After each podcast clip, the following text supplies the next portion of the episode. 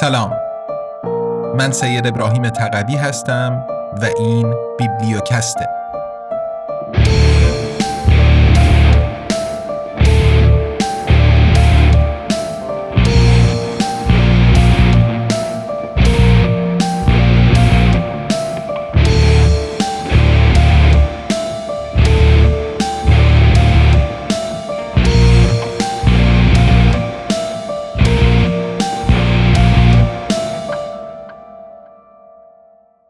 مبانی مبارزه خشونت پرهیز.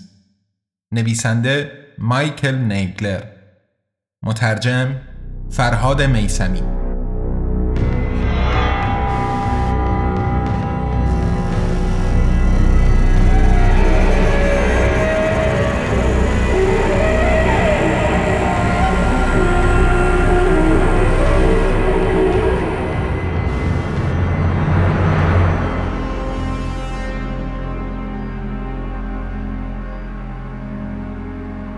قسمت هفتم و پایانی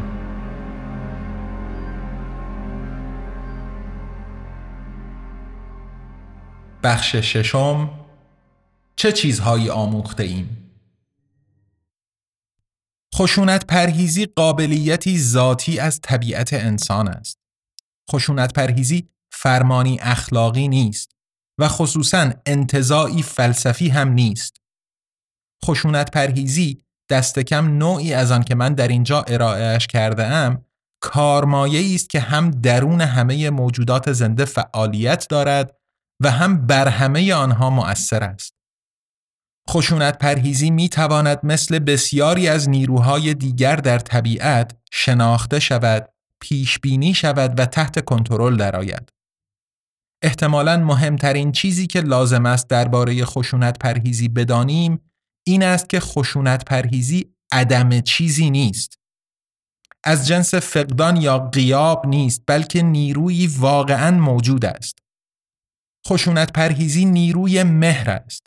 اگرچه گاهی اوقات ممکن است اینطور به نظر نیاید. کینگ شرح داده که جنبش حقوق مدنی سیاه پوستان آمریکا موجب فوران خشم نشد بلکه موجب شد که خشم به منظور اثرگذاری حد اکثری تحت نظم و انضباط ابراز شود. این انضباطی که از هدر رفتن خشممان جلوگیری و آن را ذخیره می کند امری از جنس سرکوب کردن نیست. وقتی آن را به درستی اجرا می کنیم این امکان را به خشم ما می دهد که به نیروی آفرینشگر تبدیل شود. خشونت پرهیزی نیرویی است که به واسطه تغییر و تبدل یک سائق رانه انگیزشی منفی آزاد می شود. این استحاله انرژی های منفی یا مخرب در یک انسان فقط روند رشدی برای همان فرد نیست. این امر می تواند اثر حیرت انگیزی بر حریفان داشته باشد. اثری که ارعاب و تهدید و سلاح ها نمی توانند با آن برابری کنند. در طی انقلاب موفق قدرت مردم فیلیپین در 1986 که فقط یک نمونه از میان هزارانی است که می توانیم شاهد بیاوریم سربازان از دستورات مستقیم مافوقهاشان سرپیچی کردند و حاضر نشدند به معترضان مسالمتجو شلیک کنند.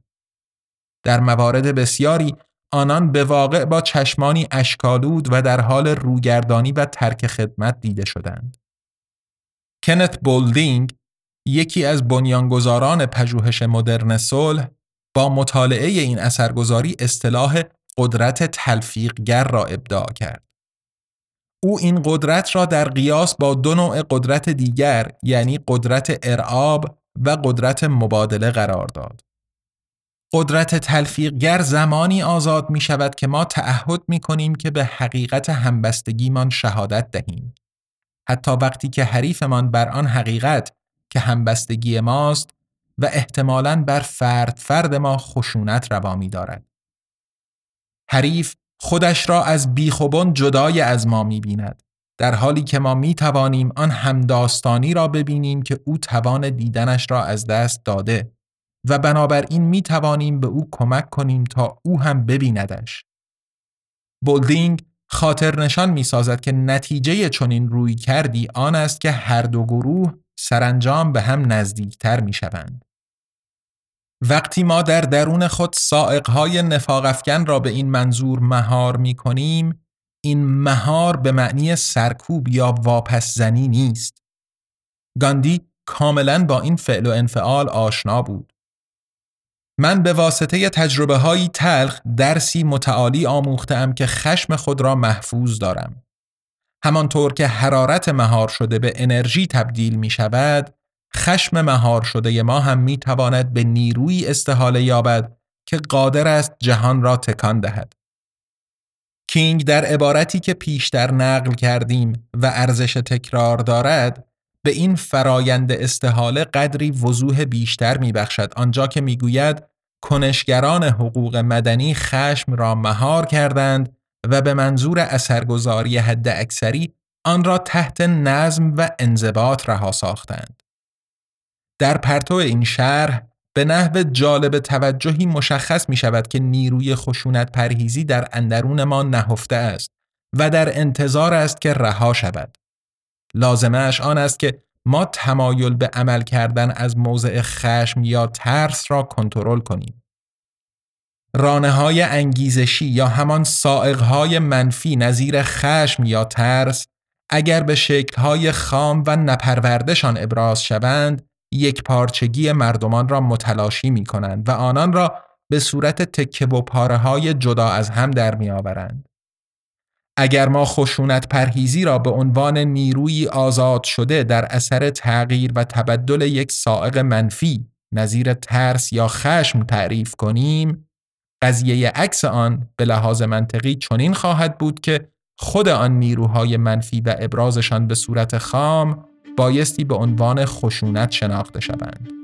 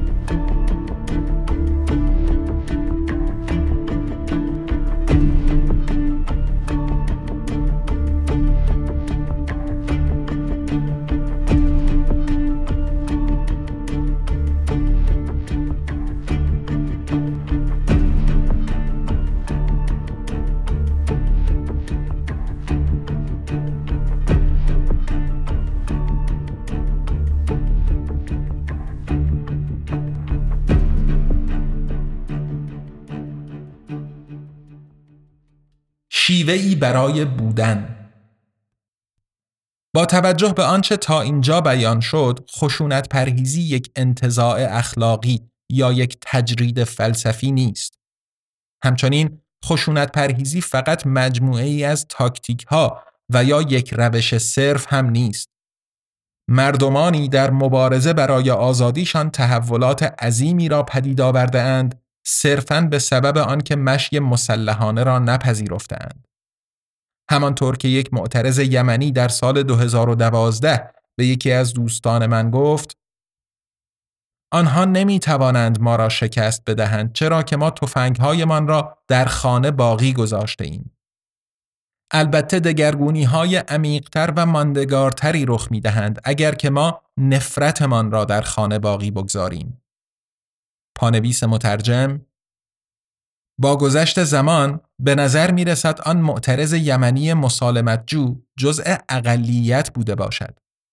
اما وضعیت فاجعه باری که در پی اتخاذ مشی مسلحانه توسط اکثر گروه ها در یمن پدید آمده اتفاقا معید محتوای مفاهیم این سطور از طریق برهان خلف هستند. من امیدوارم که این کتاب مقادیری از روشنبینی برای متبهر شدن در این شگرد را فراهم کرده باشد. همین که در این فن مهارت یافتیم می توانیم خشونت را در جهان امروزمان با خوشبینی بیشتر به امکان رفع آن و قابل مبارزه تر ببینیم.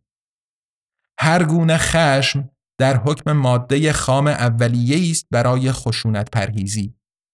چه آن خشم توسط رسانه های همگانی برانگیخته شده باشد یا توسط نابرابری های فاحش در اقتصادمان یا توسط هر چیز دیگری.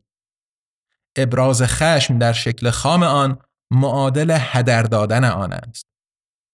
خیلی ها خشونت پرهیزی را به عنوان یک تاکتیک میپندارند که وقتی هیچ گزینه بهتری نداشته باشند بایستی اتخاذ شود.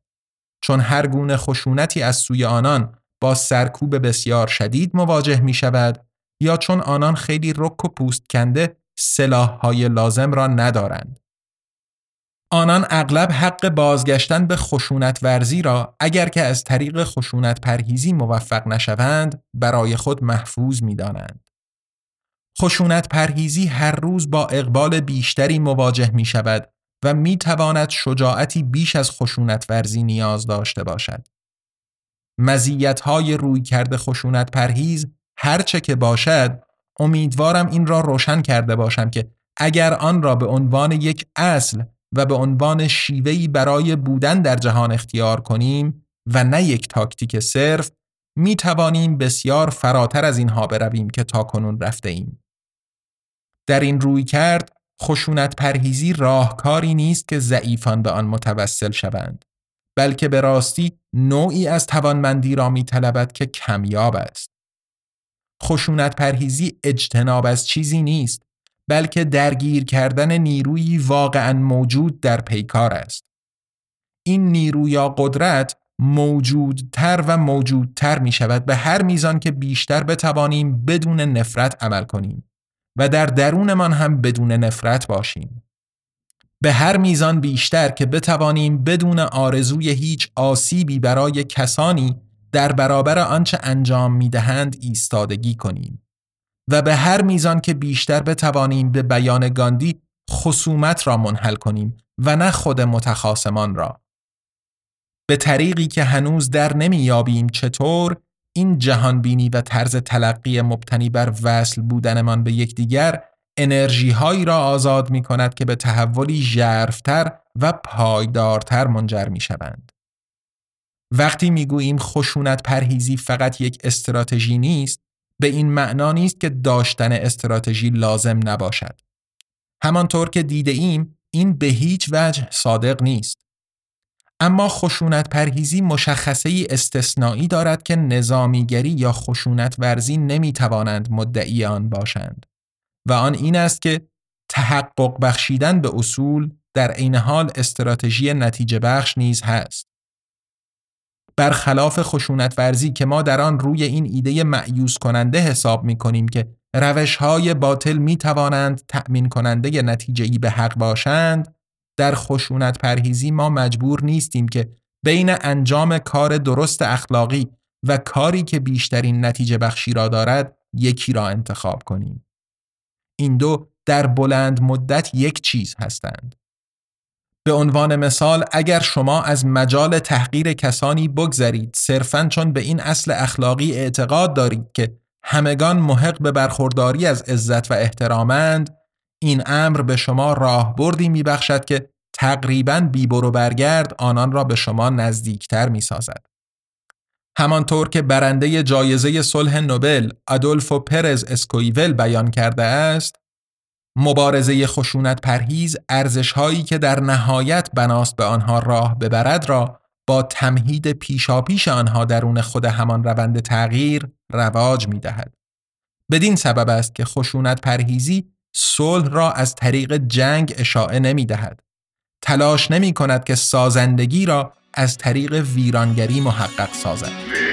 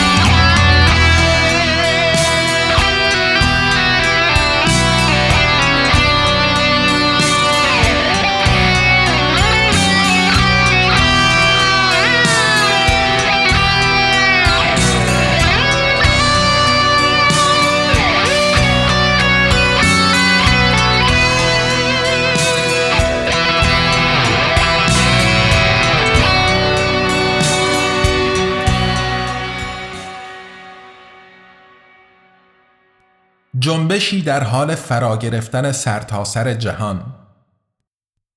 گاندی در 1939 نوشت که خوشبینی من مبتنی است بر اعتمادم به امکانات بالقوه نامحدود هر فرد انسانی در پروردن خشونت پرهیزی. هرچه که بیشتر خشونت پرهیزی را در وجود خود رشد دهید واگیری بیشتری پیدا می کند تا آنجا که محیط پیرامونی شما را در خود بپوشاند. و همینطور تا یک وقتی در آینده چه بسا که سرتاسر سر جهان را فرا بگیرد. در سالهایی که از تحریر این عبارات توسط گاندی گذشته است، اگرچه سالیان پرخشونتی وجود داشته، جهان در عین حال به راستی آغاز چنان خیزشی را شاهد بوده است. در واقع تخمین زده می شود که اکنون بیش از نیمی از جهان در جوامعی زندگی می کنند که به طرزی قابل توجه تحت تأثیر جنبشی خشونت پرهیز قرار گرفتند. تاریخ مدرن خشونت پرهیزی توسط چند تغییر کیفی مساعدت شده است که بالقوه کمک های بسیار بزرگی در امر فرا گرفتن سرتاسر سر جهان محسوب می شوند. یکم ما داریم می آموزیم که هر فرهنگی روشهایی محلی برای واکنش خلاقانه به منازعه دارد و این رهیافت های محلی می توانند در بستر یک مبارزه خشونت پرهیز ممتد بسیج شوند و به حرکت درآیند.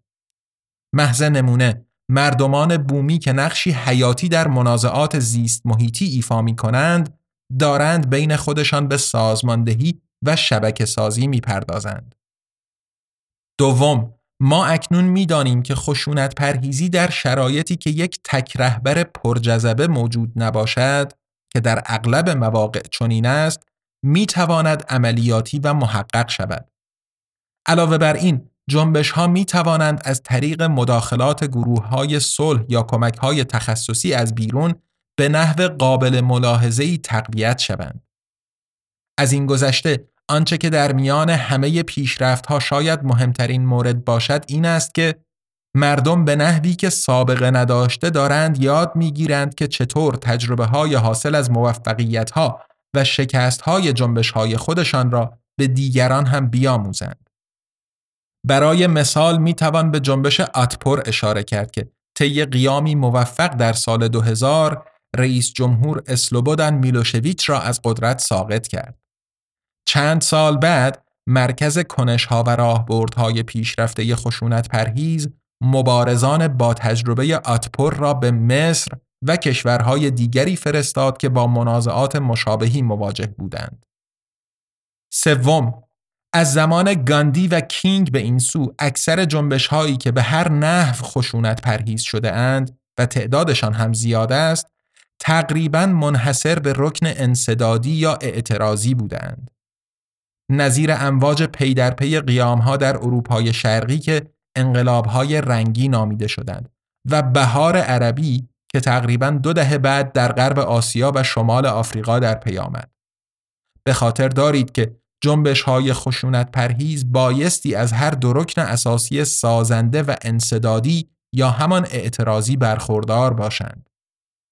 چند تایی از جنبش ها هم تقریبا به صورت انحصاری سازنده بودند.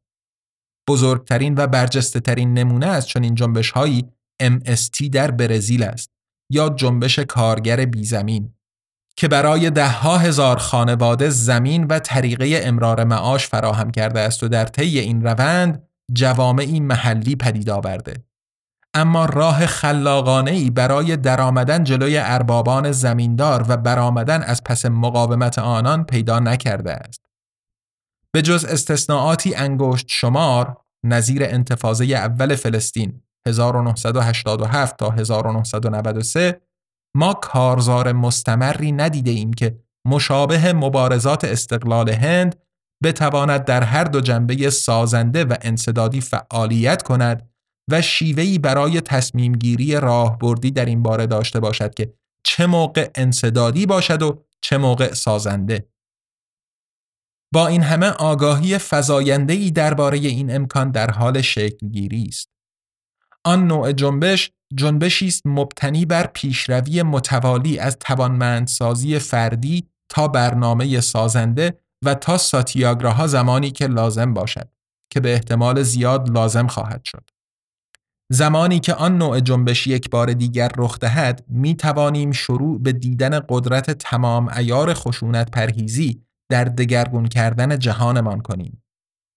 و دست آخر به عنوان مورد چهارم علم جدید به نحو چشمگیری از تأکید بر مادهگرایی اقلانی و آن جدا از هم بودن و بیمعنا بودنی که چنین نظرگاهی مستلزم آن است به سوی تصویری قوی بنیتر از طبیعت انسان و از جهان تغییر جهت داده است که به طرز غیر مترقبه‌ای با سنتهای خرد جاودان همساز است.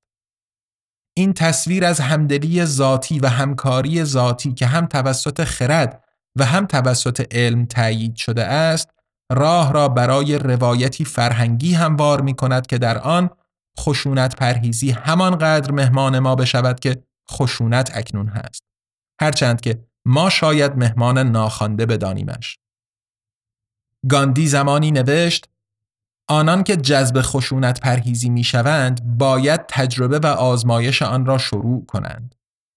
با گذشت هر سال این امر واضحتر می شود که بقای زندگی بر روی زمین ممکن است یک سره در معرض خطر باشد. امیدوارم نگاهی اجمالی به تاریخ و ظرفیت خشونت پرهیزی که در اینجا ارائه دادم با وجود همه مختصر بودنش به این کار بیاید که نشان دهد هرچند که خشونت پرهیزی مستلزم تلاش و فداکاری خواهد بود می توانیم آن را به عنوان قدرتی برای تغییر دادن مسیر سرنوشت انسان به سوی آرمانی متعالی تر به کار گیریم. این گریز ناپذیرترین، ضروری ترین و شاید جذاب ترین چالش زمانه ماست.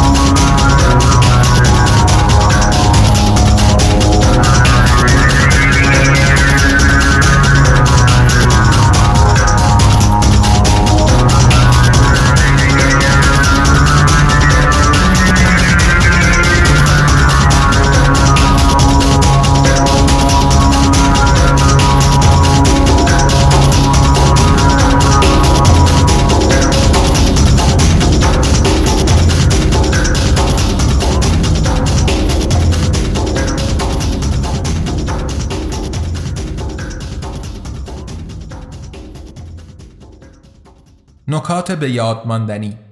منبعی دم دستی. خشونت پرهیزی قانون گونه ما یعنی نوع بشر است. آنچه ساتیاگراها در چنین مواردی انجام می دهد پس زدن خرد نیست بلکه رهاسازی آن از سکون است و تثبیت تسلط آن بر تمایلات فرومایه‌ای نظیر تعصب، نفرت و امثال آنها. به بیانی دیگر که می تواند متناقض نما تلقی شود، ساتیاگراها خرد را به بردگی نمی گیرد بلکه مجبورش می کند که آزاد باشد. صورتبندی مسئله در این نوع نگرش در قالب من علیه شما نیست بلکه من و شما با هم علیه مشکل است. باید تلاش کنیم که هرگز نه کسی را تحقیر کنیم و نه تحقیر را بپذیریم چرا که این امر برای همگان خسارتبار است. هرقدر بیشتر انسانیت حریفتان را مورد ملاحظه قرار دهید به گونه ای سمر بخشتر می توانید با ظلم او بستیزید. عدم همکاری واقعی عدم همکاری با تباهکاری است نه با تباهکار. تمام خشونت ها در اثر ناکامی یا امتناع از شناسایی دیگری به عنوان انسان تمام و کمال آغاز می شوند. از این رو دستیابی ریشهدارتر به خشونت پرهیزی بایستی بیدارسازی مجدد انسانیت حریف را شامل شود. مراقبه بر انسانی تر شدن دریافت ما تأثیر بزرگی می‌گذارد. خشونت پرهیزی قدرتی است که از طریق تغییر شکل و استحاله یک سائق رانه انگیزشی منفی آزاد می شود. من به واسطه تجربه های تلخ درسی متعالی آموختم مبنی بر اینکه خشم خود را مهار بزنم. همانطور که حرارت مهار شده تبدیل به انرژی می شود، به همان صورت خشم مهار شده ما می تواند به نیروی استحاله یابد که قادر است جهان را تکان دهد.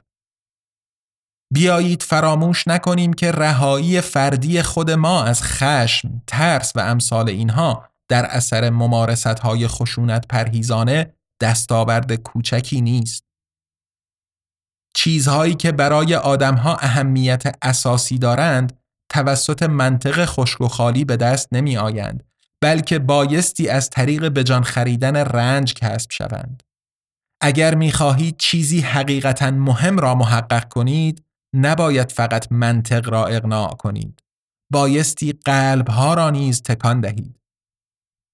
تا هر جا که مقدور باشد کنش سازنده را اختیار کنید و فقط زمانی کنش انصدادی یا همان اعتراضی یا مقابل جویانه را برگزینید که ضروری باشد. گاندی ادامه حکمرانی بر هند را برای بریتانیایی ها ناممکن کرد. اما این را برای آنان ممکن کرد که بدون نفرت و بدون تحقیر بیرون بروند. مردم خشونت پرهیزی را به مدت یک هفته امتحان می کنند و وقتی از آن نتیجه نمی گیرند به سمت خشونتی باز می گردند که قرنهاست نتیجه نداده است. پرتعداد بودن گاهی اوقات ضروری است اما روشن بودن هدف و تعهد به آن همیشه ضروری هند. اگرچه نمادها می توانند اقدامات عینی و ملموس را تقویت یا تضعیف کنند هرگز نباید جای اقدامات عینی را بگیرند. هرچه که زودتر و سریعتر بتوانیم فعالانه و خشونت پرهیزانه به یک منازعه واکنش نشان دهیم برای حل آن به رنج بردن کمتری محکوم خواهیم بود. هرچه که بیشتر برای رنج کشیدن داوطلبانه مهیا باشیم رنج ناخواسته کمتری بر ما تحمیل خواهد شد. در خشونت پرهیزی ما مجبور نیستیم که بین انجام کار اخلاقی و کاری که بیشترین نتیجه بخشی را دارد یکی را انتخاب کنیم. و چند جمله هم به انتخاب مترجم. کنشگر خشونت پرهیز سعی بران دارد که هرگز چشمانداز توافق و آشتی محتمل را از دست ندهد و برای او بسیار مهم است که خصومت را از میان بردارد نه خسم را. بهترین راه برای از بین بردن یک دشمن این است که او را دوست خود سازیم. کینگ خطاب به حریفان در مواجهه با توانایی شما در تحمیل رنج ما از طریق تواناییمان در تحمل رنج است که با شما برابری خواهیم کرد. خشونت پرهیزی راهکاری نیست که ضعیفان به آن متوسل شوند بلکه به راستی نوعی از توانمندی را می که کمیاب است. خشونت پرهیزی اجتناب از چیزی نیست بلکه درگیر کردن نیروی واقعا موجود در پیکار است. مبارزه خشونت پرهیز ارزش هایی که در نهایت بناست به آنها راه ببرد را با تمهید پیشاپیش آنها درون خود همان روند تغییر رواج می دهد. بدین سبب است که خشونت پرهیزی صلح را از طریق جنگ اشاعه نمی دهد. تلاش نمی کند که سازندگی را از طریق ویرانگری محقق سازد. واقعیت این است که ساتیاگراها طراحی نشده تا مقصد بیرونی خاصی را فتح کند یا حریف را از پا درآورد بلکه طراحی شده تا نیروهایی را به جریان اندازد که نهایتا به موازنه جدید راه می‌برند. در چنین راه بردی کاملا امکان پذیر است که تک تک همه مساف ها را ببازیم و با این حال برنده کل پیکار باشیم. پرشماری افراد در ساتیاگراها مهم است به جز مواقعی که مهم نباشد.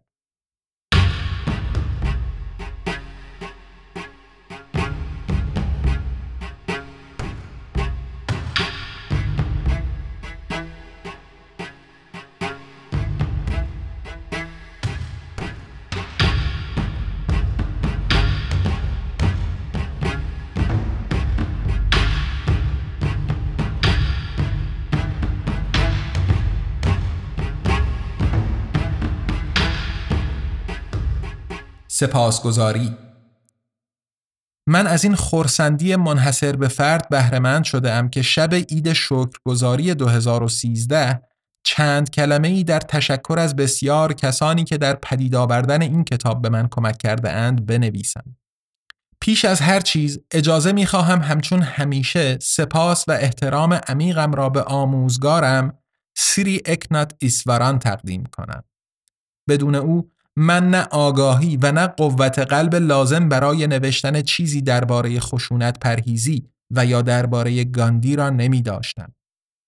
همینطور قدردانی و احترام عمیقم را نسبت به عشق و حمایت از سوی خانواده معنویم تقدیم می دارم که تا انتهای این روند با من بودند و یاریم کردند.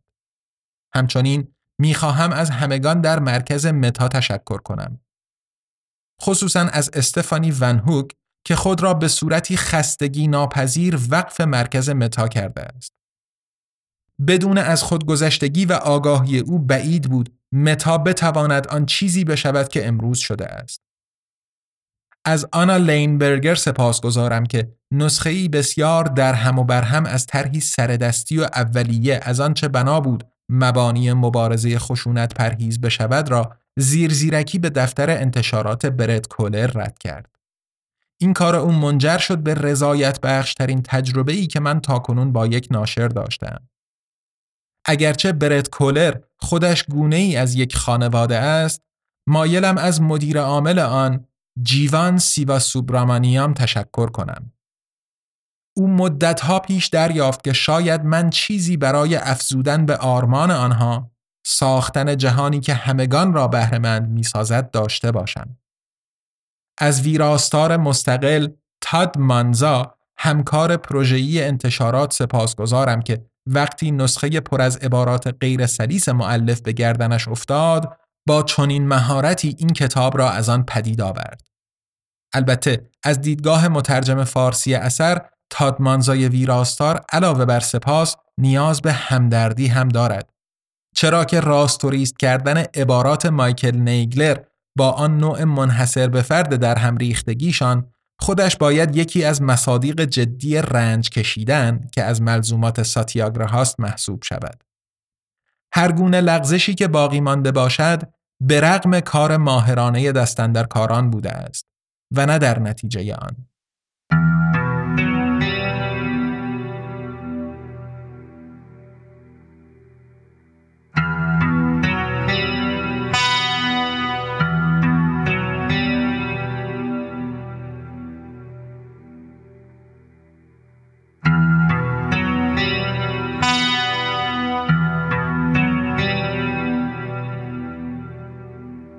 درباره نویسنده مایکل نیگلر یکی از معتبرترین دانشوران و مدافعان خشونت پرهیزی در سطح جهانی است. او استاد ممتاز ادبیات کلاسیک و تطبیقی در دانشگاه کالیفرنیا در برکلی است. نیگلر در همان دانشگاه برنامه مطالعات صلح و ستیزه را بنیان گذاشته که اکنون یکی از گسترده ترین ها در نوع خود در آمریکای شمالی است. او همچنین بنیانگذار و رئیس مرکز متا برای خشونت پرهیزی و نویسنده کتاب بحران معنوی ما و نیز کتاب در جستجوی آینده‌ای بی خشونت است که این آخری جایزه کتاب سال آمریکا در سال 2002 را دریافت کرده و به چند زبان ترجمه شده است. مقالات او در نشریه وال استریت جورنال و جاهای دیگر منتشر شده و او بیش از سی سال است که درباره خشونت پرهیزی، مراقبه و صلح جهانی سخنرانی می کند و می نویسد.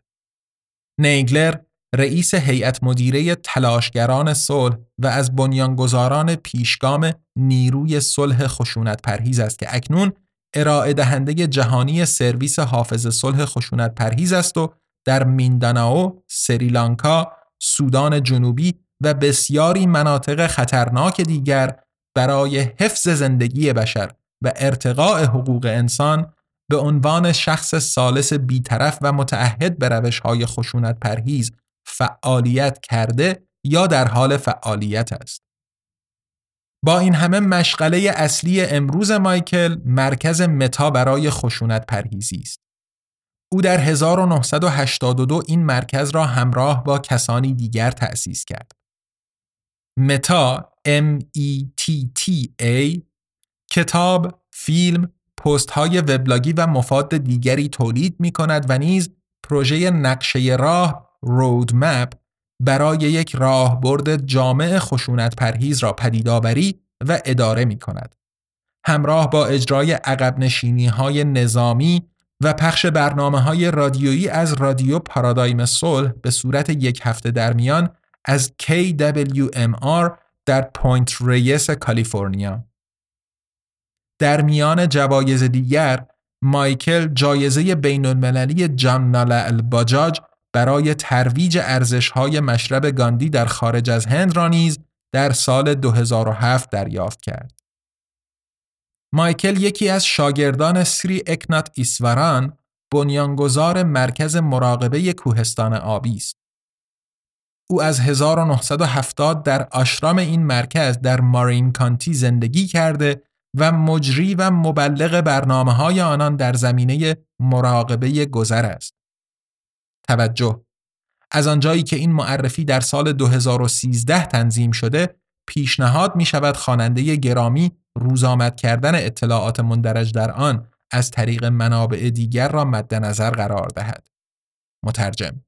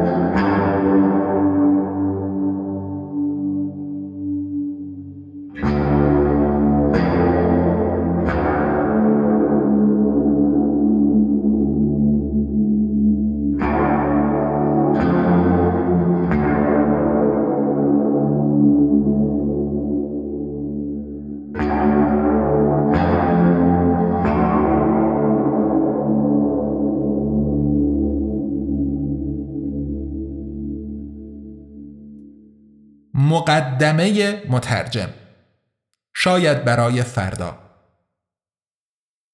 مطالعه در حوزه خشونت پرهیزی ابتدا از آن جهت برایم اهمیت یافت که معزل شخصیم بود. در خورده فرهنگی بالیده بودم که خشونت نه فقط از عناصر اساسی آن بلکه جزء ارزشها و ابزارهای دائما جاریش بود. به لحاظ گونه شخصیتی نیز برای پروردن آن کاملا مستعد بودم. با گذشت زمان مواجهه مستمرم با عوارض عدیده و جبران ناپذیر ناشی از این امر نهایتا موجب شد تا بالاخره روزی احساس نیاز کنم به شناخت و کنکاش درباره این معزل بزرگ شخصی. به سبب علاقه اجتماعیم دیری نپایید تا این تلاش خورد نظری به حوزه خشونت پرهیزی اجتماعی تسری یابد. در این حال تا مدتها از ارائه عمومی اندوخته های اندک و صرفا نظریم در این حوزه اکراه داشتم. چه ضد تبلیغی بالاتر از این برای خشونت پرهیزی که بی صلاحیتی چون من بخواهد در مقام تبیین آن براید. هرچه زمان میگذشت بیش از پیش با تلنبار شدن خشم اجتماعی مواجه می شدیم و احساس خطر بسیار جدی از این بابت نیز دمافزون می شد. و من بیش از پیش با این هشدار از سوی دوستانی مواجه می شدم که فلانی دارد دیر می شود. هر کس که بتواند حتی فقط از حیث نظری پیکر نحیف اندیشه خشونت پرهیزی اجتماعی را مختصر تیماری بدارد باید که چنان کند. مهم نیست که اثرش چقدر کوچک باشد. حتی مرتبه ای با خطاب اتابالود دوستی مواجه شدم که این وظیفه است برای همه ما هرگز نخواهی توانست خودت را به خاطر کوتاهی درباره آن ببخشی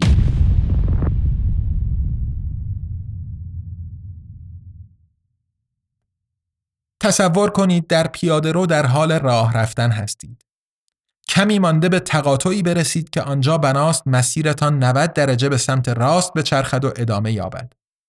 چند قدم مانده به تقاطع صدایی میشنوید. انگار کسی دارد آبران را خطاب می کند. بروید طرف ورزش، بروید طرف دانش، بروید طرف هنر. هنوز به منشأ صدا دید ندارید. شاید ورزشکاری باشد یا دانشوری یا هنرمندی که دارد دیگران را دعوت به مسیر خود می کند. به زاویه تقاطع می رسید و به پیاده روی سمت راست می پیچید. حالا دید دارید اما از دیدن صحنه جا می خورید.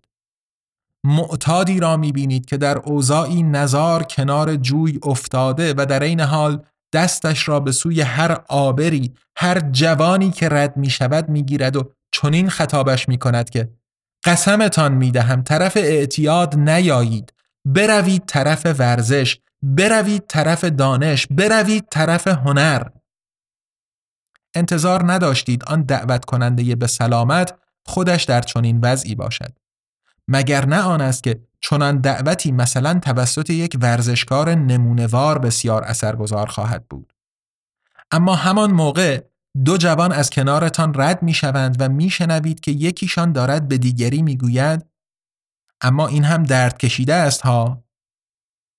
من اگر از خشونت پرهیزی اجتماعی می گویم نه به هیچ عنوان از آن بابت است که صلاحیتی عملی دربارهاش داشته باشم نه از موضع آن ورزشکار یا دانشور یا هنرمندی که دعوت به مسیر خیش کند بلکه موضعم موضع آن بی سلامت بی صلاحیتی است همچون آن معتاد مثالین که فقط شاید به این درد بخورد که عبرتی باشد از جهت مخالف. چرا که رنج آن بی سلامتی را با گوشت و پوست و استخوانش دریافته است. در حوزه مبارزه خشونت پرهیز به کمتر متنی برخورده ام که هم به اندازه این کتاب چه نکات اساسی مهم و متعددی را مطرح کرده باشد و هم در عین حال بسیار مطالبی داشته باشد که با آنها موافق نباشم و قابل نقد جدی بدانمشان. دقیقا به همین دلیل ظرفیت های این متن را دستمایه‌ای ارزنده برای اندیشه ورزی گفتگو و تعامل فکری در این حوزه می انگارم. مایکل نیگلر بر بعد معنوی مبارزه خشونت پرهیز تأکید دارد. از این رو ارجاعاتش در متن بیشتر بر گاندی و کینگ متمرکز است. نویسندگان دیگری نظیر اریکا چنووت مبارزه خشونت پرهیز را از منظری عملگرایانه می نگرند. در یک روی کرده عملگرایانه از نلسون ماندلا به عنوان شخصیتی عملگرا و عرفی به همان اندازه می‌توان آموخت که از گاندی و کینگ این در حالی است که در این کتابچه نام ماندلا فقط یک بار و آن هم به صورتی فرعی آمده است. به لحاظ نظری شخصا پاهایم بسیار بیش از آنچه در این متن مطرح شده روی زمین است.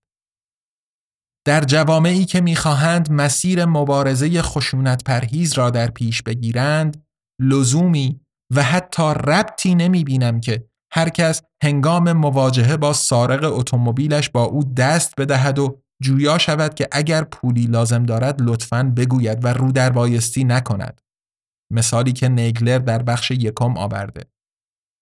یا به نظر می رسد امروزه کمتر کسی در میان موافقان مبارزه خشونت پرهیز با این بخش از نگرش گاندی موافق باشد که در صورت تهاجم متجاوزان به کشور صرفاً بایستی از طریق عدم همکاری و مثلا با فراهم نکردن آب برای متجاوزان که در متن بخش دوم آمده با آنان مقابله کرد.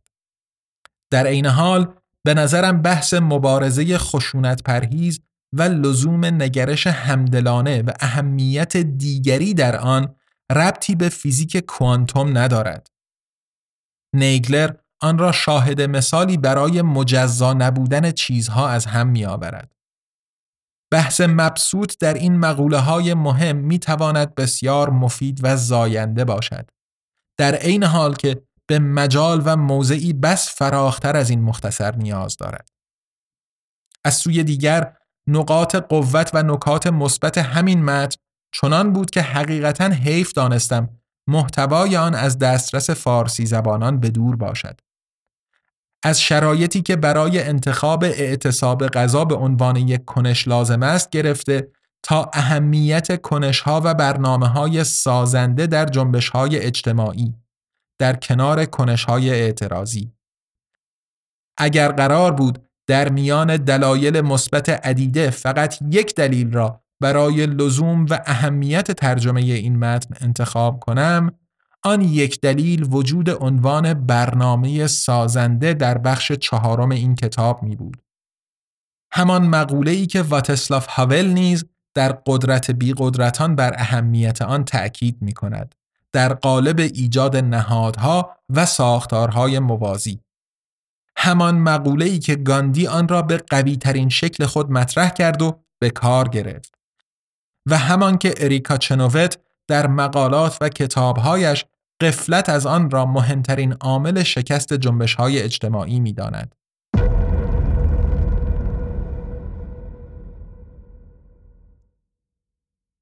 کتاب اریکا چنووت با عنوان ایستادگی مدنی آنچه هر کس باید بداند منتشر شده در سال 2021 کتابی است بسیار مهم و بروز که بسیاری از مقولاتی را به نحوی ارزنده با دیدگاهی عملگرایانه و پژوهشمدار طرح کرده که اغلبشان موضوعات داغ بسیاری از مباحثات امروزین ما هستند. ترجمه آن را به مترجمان و ناشران علاقمند پیشنهاد می کنم به هر کس که از دستش براید.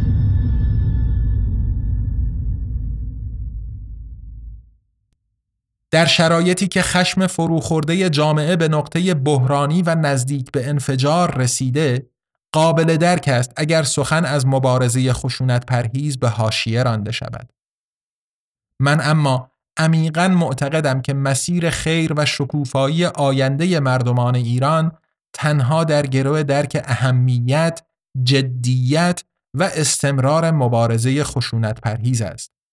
شاید کسانی این نوع تلاش ها را در این شرایط مشابه کار آن نوازندگانی بدانند که بر عرشه یک کشتی در حال غرق شدن تا آخرین لحظات همچنان به نواختن ادامه می دهند.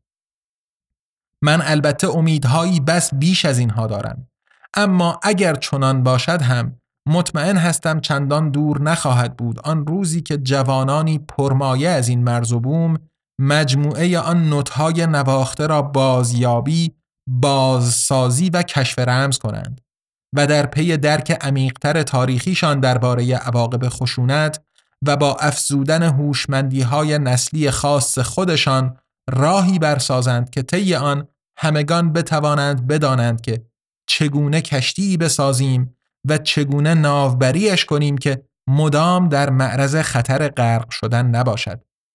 پس اجازه بدهید بر همان عرشه در حال فرو رفتن همچنان سازهایمان را کوک کنیم و همچنان بنوازیم شاید برای فردا. فرهاد میسمی پاییز 1401 زندان رجایی شهر.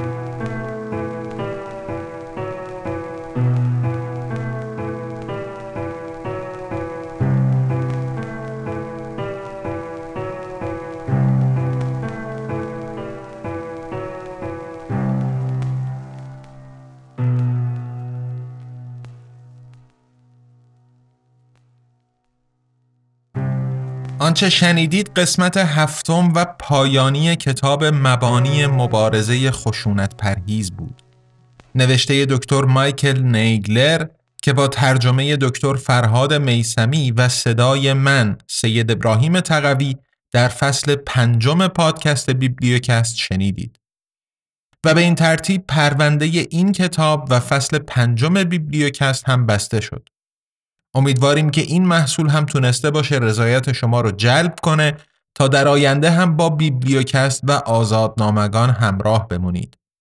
لازمه که یک بار دیگه از دکتر نیگلر تشکر کنیم به خاطر اینکه اجازه دادن ما ترجمه کتابشون رو به این شکل منتشر کنیم همینطور از آقای دکتر میسمی که اگرچه امکان همکاری شخصی باهاشون متاسفانه برای ما فراهم نشد تولید و انتشار محتوای صوتی ترجمهشون افتخار بزرگی بود. بیبلیوکست زیر مجموعه ای از انتشارات آزادنامگانه. یه انتشارات مستقل تأسیس شده در برلین که کتابهای الکترونیک و صوتی به زبان فارسی رها از سانسور منتشر می‌کنه و از اونجا که بخش اعظم مخاطبش یعنی جامعه فارسی زبان در ایران دسترسی به پلتفرم های بین المللی برای خرید محصولاتش نداره این آثار رو همزمان در قالب پادکست بیبلیوکست به کارگردانی و مزین به موسیقی لرد ارز به رایگان در اختیار عموم قرار میده. محصولات قبلی آزادنامگان یعنی کوالیتی لند، ابرقدرت ریاکار، بهار و امپراتوری یو ای به صورت الکترونیک و صوتی منتشر شدن و برای خرید در دسترس دوستان قرار دارند.